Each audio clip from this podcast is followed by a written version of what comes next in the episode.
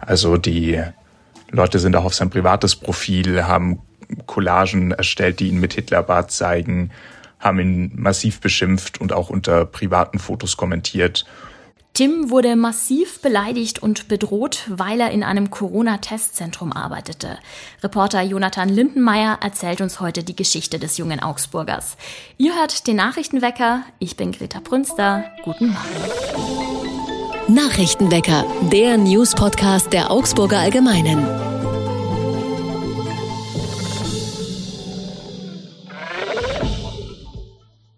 Auf einer Baustelle im Augsburger Univiertel ist gestern am Nachmittag eine Weltkriegsbombe gefunden worden. Der Fundort lag im Toni-Park am alten Postweg. Die Bombe wurde dort bei Baggerarbeiten freigelegt. Es handelte sich um eine 250 Kilogramm schwere Fliegerbombe der USA mit zwei sogenannten Aufschlagzündern. Der Bereich wurde weiträumig abgesperrt. Zahlreiche Anwohnerinnen und Anwohner mussten aus Sicherheitsgründen ihre Häuser verlassen. Die Expertinnen und Experten arbeiteten noch bis spät in die Nacht hinein. Inzwischen ist es ihnen aber gelungen, die Bombe zu entschärfen. Rund 1500 Kinder stehen derzeit in Augsburg auf der Warteliste für einen Krippen- oder Kita-Platz. Das sind immerhin 300 weniger als noch Ende Juni. Die Stadt hat mit Neubauten einige weitere Plätze schaffen können. Das Problem ist allerdings nicht der Platz in der Kita, sondern der Mangel an Betreuern und Betreuerinnen. Die Stadt könnte theoretisch alle Kinder in Kitas unterbringen wenn es nicht so viele offene Stellenangebote für das Personal gäbe. Die Kitas versuchen nun zumindest Kinder im Vorschulalter unterzubringen. Die meisten Absagen gibt es derzeit in der Gruppe der Dreijährigen. Dabei zeigt sich das stadtweite Anmeldeverfahren von Vorteil. So weiß die Stadt nämlich genau, in welchen Einrichtungen und Stadtbezirken es die meisten Probleme gibt. In puncto Krippen gibt es die meisten Schwierigkeiten in Teilen der Innenstadt, im Bärenkeller und in Hauenstetten. Bei den älteren Kindern sind in Oberhausen, Lechhausen und in der Jakober Vorstadt Nord viele Kinder ohne Kita-Platz geblieben. Mitte August ist am äußeren Stadtkanal ein Baum umgestürzt und ins Wasser gefallen. Zum Glück konnten sich mehrere Menschen in Booten noch rechtzeitig in Sicherheit bringen. Der Grund für das Unglück war laut Experten die große Trockenheit, die dem Baum zugesetzt hat. Inzwischen haben Arbeiter auch den zweiten Teil des Baumes gefällt. Er muss allerdings noch entsorgt werden. Das soll dann im September geschehen. Einschränkungen für den Ruderbootverleih gibt es durch die Arbeiten derzeit aber nicht. Auch ein Sicherheits Sicherheitsrisiko besteht laut Stadt für die Bootsfahrer nicht. An dieser Stelle gibt es wie immer einen kleinen Ausblick aufs Wetter. Wir dürfen uns heute auf angenehme 26 Grad freuen.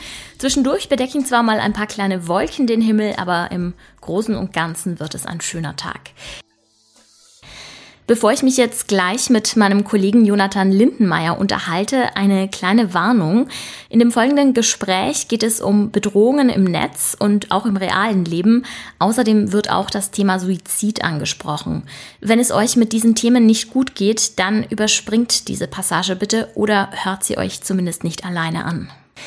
Die meisten von uns kennen Menschen, die sich nicht an die Corona-Regeln halten. In manchen Fällen streiten Leute sogar ab, dass es das Coronavirus gibt.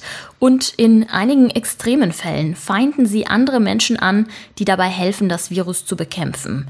Mein Kollege Jonathan Lindenmeier hat den Mitarbeiter eines Testzentrums getroffen, der massiv angefeindet wurde und sogar um seine Sicherheit fürchten musste. Die Geschichte erzählt er mir heute im Nachrichtenwecker. Hallo Jonathan. Hallo Greta.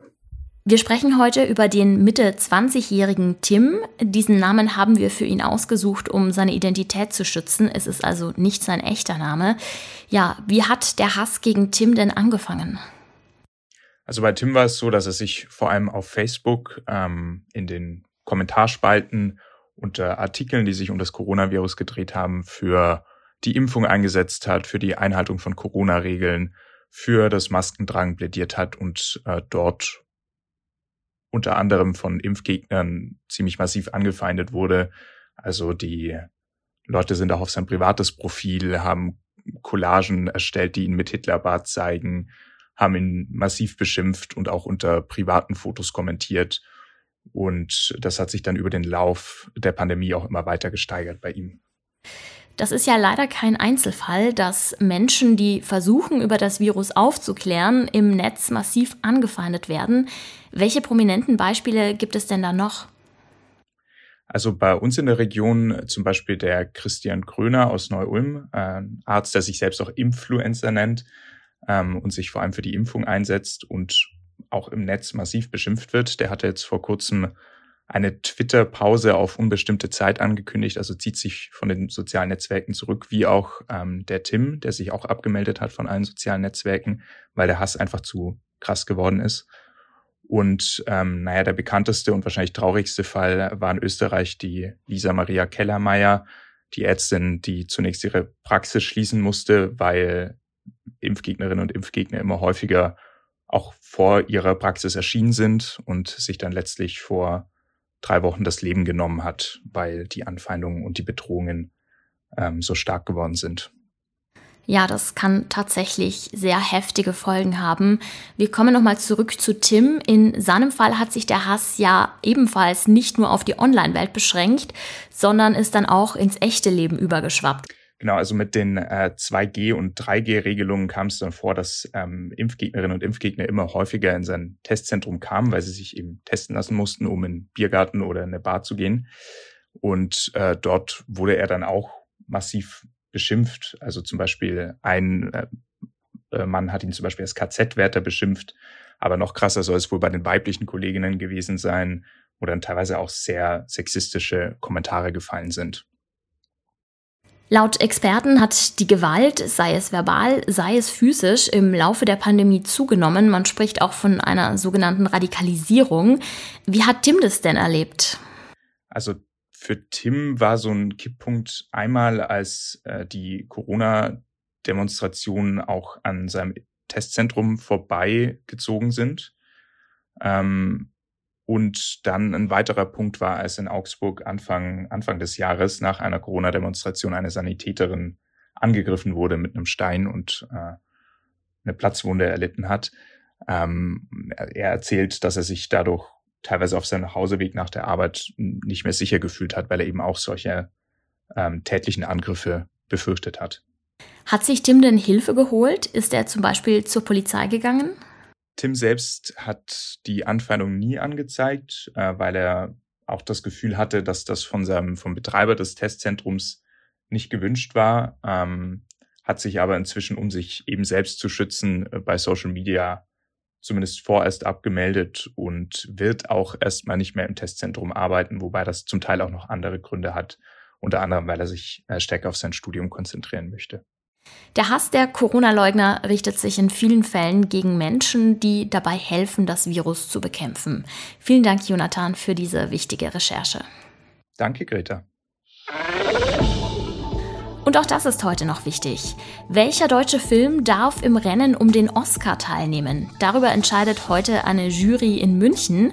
Ein möglicher Kandidat ist der Regisseur, Produzent und Schauspieler Till Schweiger mit seinem Film Lieber Kurt.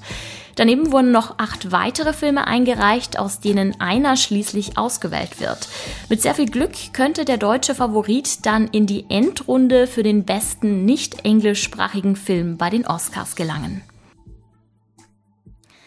Am Freitag beginnt in Augsburg der Herbstplärrer und auch diesmal wird Oberbürgermeisterin Eva Weber das erste Fass anstechen.